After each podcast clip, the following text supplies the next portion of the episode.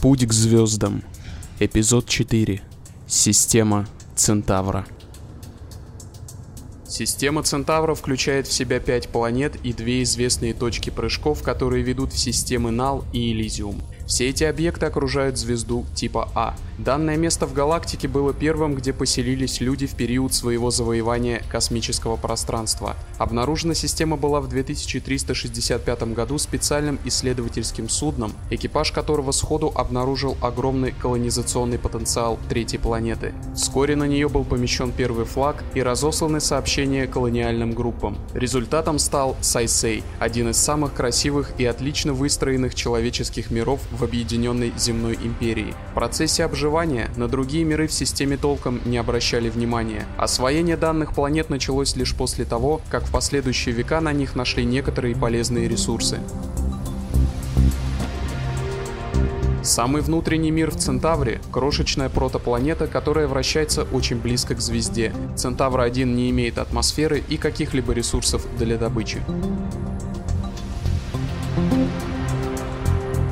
Планета Центавра-2 под названием Яр изначально была как Венера, но после обнаружения была терраформирована. Ее близость к Солнцу делает окружающую среду засушливой. Планета покрыта красной пустыней. Яр усеян исследовательскими станциями, торговыми перевалочными пунктами и брошенными поселениями, многие из которых покрыты слоем красного песка. Самая большая посадочная площадка на Яре – Archibald Station, научная застава, которая превратилась в небольшой город, а после угасания интереса к планете со стороны человечества снова сжалось до размеров заставы. Другие зоны посадки на планете продолжают функционировать, хотя и не обслуживаются в полной степени.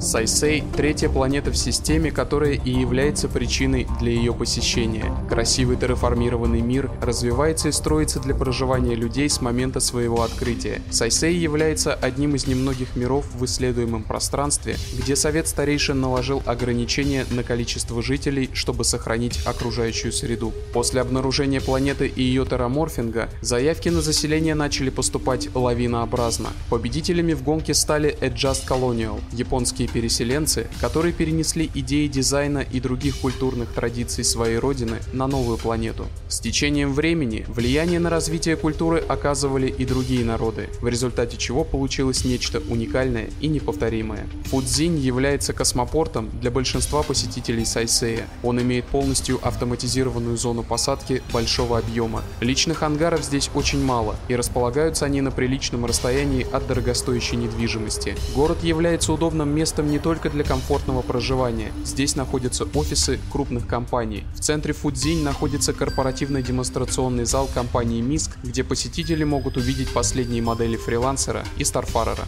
Центральная фабрика Миск расположена во внешних окрестностях города. Это тщательно обработанная автоматизированная установка, которая была дублирована на многих других мирах галактики. Большинство Старфареров в настоящее время производится именно здесь.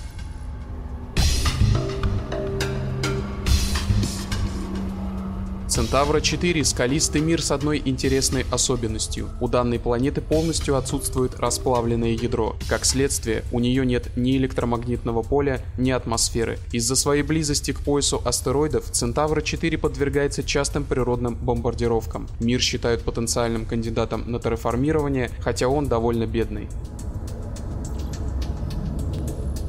За Центавра-4 лежит плотный пояс астероидов, единственный в системе, и хотя их масса вполне подходит для того, чтобы из них образовалась новая планета, они почему-то никогда не сближаются. Область богата стандартными тяжелыми металлами, где проводится добыча для поддержки тяжелой промышленности на Сайсее.